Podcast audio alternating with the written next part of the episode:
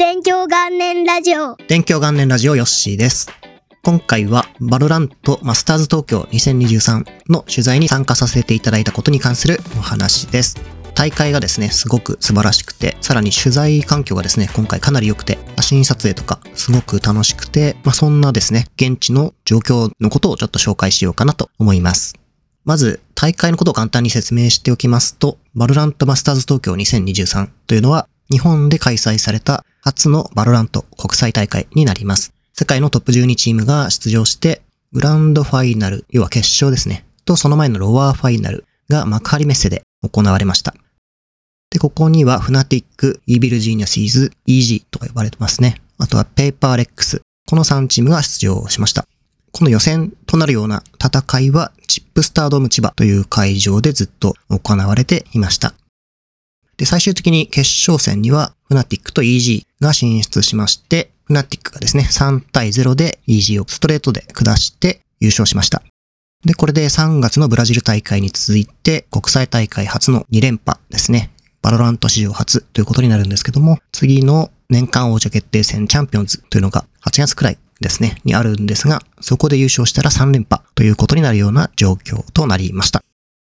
というのが結果なんですが、取材のお話ですね。で今回は今まで日本で行われてきた大会とは違って国際大会という仕組みでした。なので今までは日本のライアットゲームズの判断とか基準によって行われていたと思うんですが、今回はそれとは結構違うような、おそらく全てがグローバル基準ですね。要は国際大会をやるグローバルチームの判断とか基準によって行われていたんじゃないかと思います。まあ、実際会場にもですね、グローバル e スポーツチームみたいなロゴが入ったウェアを着てるスタッフの方がいました。で、どんなところが違うかっていうと、まずですね、取材に来てるメディアの方々が違いますね。普段はやっぱり日本でやってる大会なんで、日本のゲームメディアとかの方が中心なんですけども、今回は取材ルームが用意されてて、そこにはですね、中国とか韓国、東南アジアの記者さんがいて、英語圏の方も多分いたと思うんですけど、まあ、とにかくですね、国際大会だけあって、いろんな国のメディアの方が来ていました。ここで e スポーツの通訳とかで活躍されてるスイニャンさんも来てまして、スイニャンさんいろんな言語ができるんで、韓国語とか中国語とかですね、もう現地のメディアの方とものすごい勢いで交流してて、とにかくすごかったですね。あ、言語ができるとやっぱ強いんだなっていうのが、そこですごく感じました。で、もう韓国の馴染みのメディアさんとかがいるそうなんですけど、その人から、あの、スイニャンさんが日本語を喋ってるのを逆に初めて見たって言われたそうで、それが面白かったですね。あとは、日本のメディアの人たちですね。結構横のつながりがどんどん広がっていって、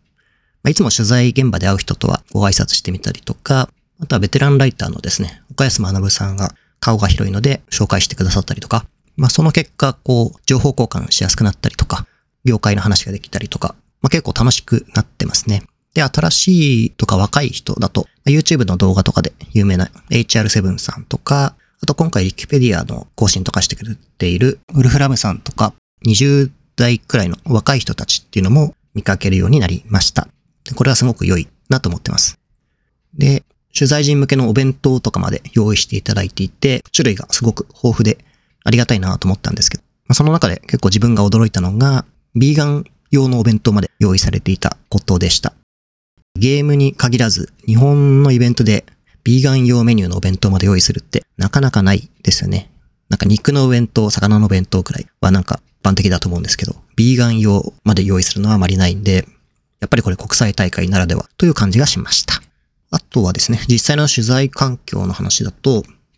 会場の撮影に関しても結構違いがありました。日本の大型オフライン、埼玉スーパーアリーナとか、横浜アリーナとかで今までやりましたけど、撮影エリアが結構ですね、ステージには近づけない感じで区切られていたんですけども、今回の幕張メッセで行われたマスターズ東京は、もう選手がいる目の前というか、柵の前まではメディアは行って OK みたいな感じで、いろいろな写真を撮ることができて、自分は写真撮るのをメインで行ってるんで、めちゃくちゃ楽しかったですね。で、会場は幕張メッセの1から3のホールを使っていて、そのど真ん中に選手がプレーするステージがあって、その頭上上の方に大型スクリーンですね、4面、まあ、東西南北みたいな感じで四角く設置されて、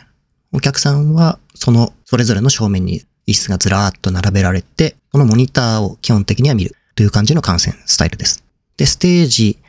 があって、そこからどのくらいだろう ?5 メートルくらいあるのかな？空きがあって、その先に1個目の席があって、その後ろにずらーっと席が並ぶ感じですね。まあ、近すぎるとモニターが見れないからある程度距離を取ってるんだと思うんですけども、まあ、そういう空間がちょっとステージと席の前にあって、まあ、最初の撮影ルール説明の時は、この最前列の席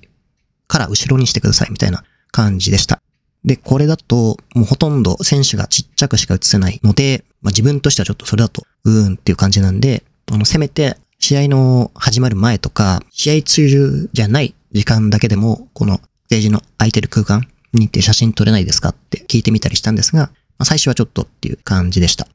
ですが、もうどの全メディアですね、写真については最前列までじゃなくて、柵まで行って OK になったんで、もう本当にですね、ありがたくて、選手のいろんな表情とかが映せるくらい近くまで行くことができました。なので、もう本当に選手の表情とか、プレー中のアクションとかですね、あのグータッチしたりとか、ガッツポーズしたり、立ち上がったり、なんていうのもいろいろあったんですけど、そういう写真が撮れて最高でしたね、本当に。で、ステージ上のレギュレーションもちょっと違っていて、パソコンがですね、デスクの上ではなくて、机の下に設置されているような形でした。なので、パソコンと選手が重なって、こう顔が見えないとか、そういうことが一切ありませんでした。日本の大会だとですね、PC メーカーさんがスポンサーになってるからとかそういう配慮は多分あるんだと思うんですけども、デスク上にパソコンが置いてあって、このパソコンと選手が重なって、選手が全然撮れないとか、普通によくあるんで、今回はですね、そういうところがパソコンで見えないとかなかったんで、本当に写真が撮りやすかったですね。やはり e スポーツの主役って選手なんで、選手の写真がないとちょっと良さが伝わりにくいですよね。で、例えばまあ野球だったら、だいたいバッティングしたり、ピッチャーが投げてるような写真ってだいたい記事とかに写ってると思うんですけども、さすがにこの球場全体の引き写真1枚しかないような記事ってあまり見かけないと思うんで、やっぱり選手が主役っていうことで、まあ、今後もですね、日本の大会においても、こう選手の写真を撮れる環境っていうのがあると、個人的にはめちゃくちゃありがたいなと思っております。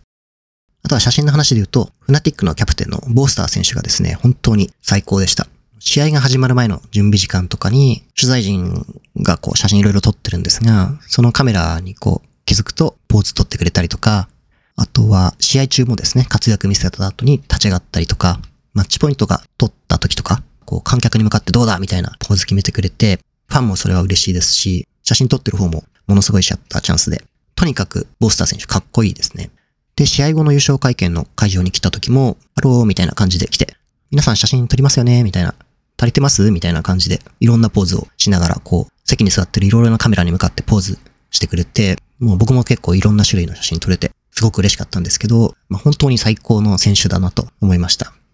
プレーが上手いのはもちろんなんですけど、それ以外のこう、人間性とか、このサービス精神とか、パフォーマンスするっていう部分で見せる力とか、まあ、とにかく本当に素晴らしくて、あ、これがなんか超一流のプロゲーマーなんだなっていうふうに思いました。ということでいろいろ取材が今回できてめちゃくちゃ楽しかったというのがまず取材の一番の印象としてあります。あとはですね、メディアパスがですね、今回めちゃくちゃかっこよかったです。いろんなゲームイベント行くと、大体このメディアとかプレスって印刷された紙が入った、あの首にかけるパスケースみたいなのをいただくのが一般的です。で今回は全然違っていて、 VALORANT Masters 東京2023っていうロゴとか入ったのと、あとエージェントですね、ヨルとかイラストが入ったプラスチックのカードみたいな首掛けプレートでした。で、メディア何番って書いてあって、それを全部、あの、プレス会社さんの方で管理してて、この番号はこのメディアの人ってなってて、全部管理されつつ、あとは、チップスタードームから、まあ、仮メッセまでずっと共通のバスになっていたそうで、そういう面で、まあ、耐久性のこともあって、そういうプラスチックになってたのかもしれないですが、すごくかっこよかったですね、このメディアパス。で、もらったんで手元にあるんですけど、これはなぜか写真に撮って SNS とかには上げないでくださいっていうルールになっていたらしくて、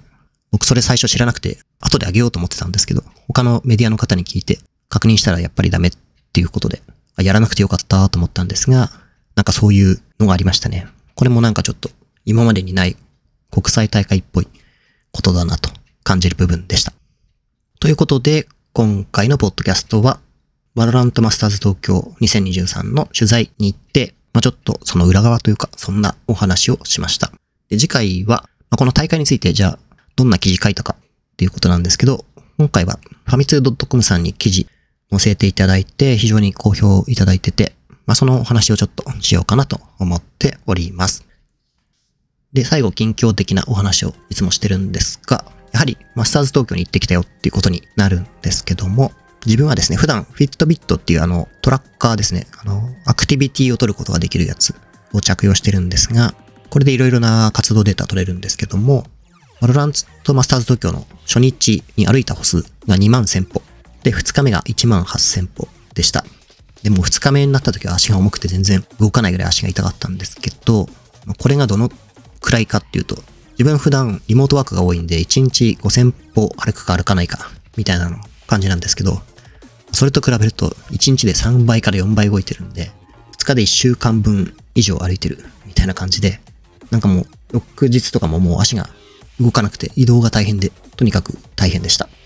あとは会場でポッドキャスト聞いてますっていう風に声かけていただいた方もいて、まあ、これ非常に嬉しかったですね。ありがとうございます。で、まあ、サイト見てますとか、ツイッターのクリップ見てますっていうのは結構声かけていただくんですけど、ポッドキャストいつも聞いてますっていうのはあまりないんで本当に驚きました。ということで、このポッドキャストは毎週金曜日に更新を目指して続けております。また次回もお願いいたします。ここまで聞いていただきましてありがとうございました。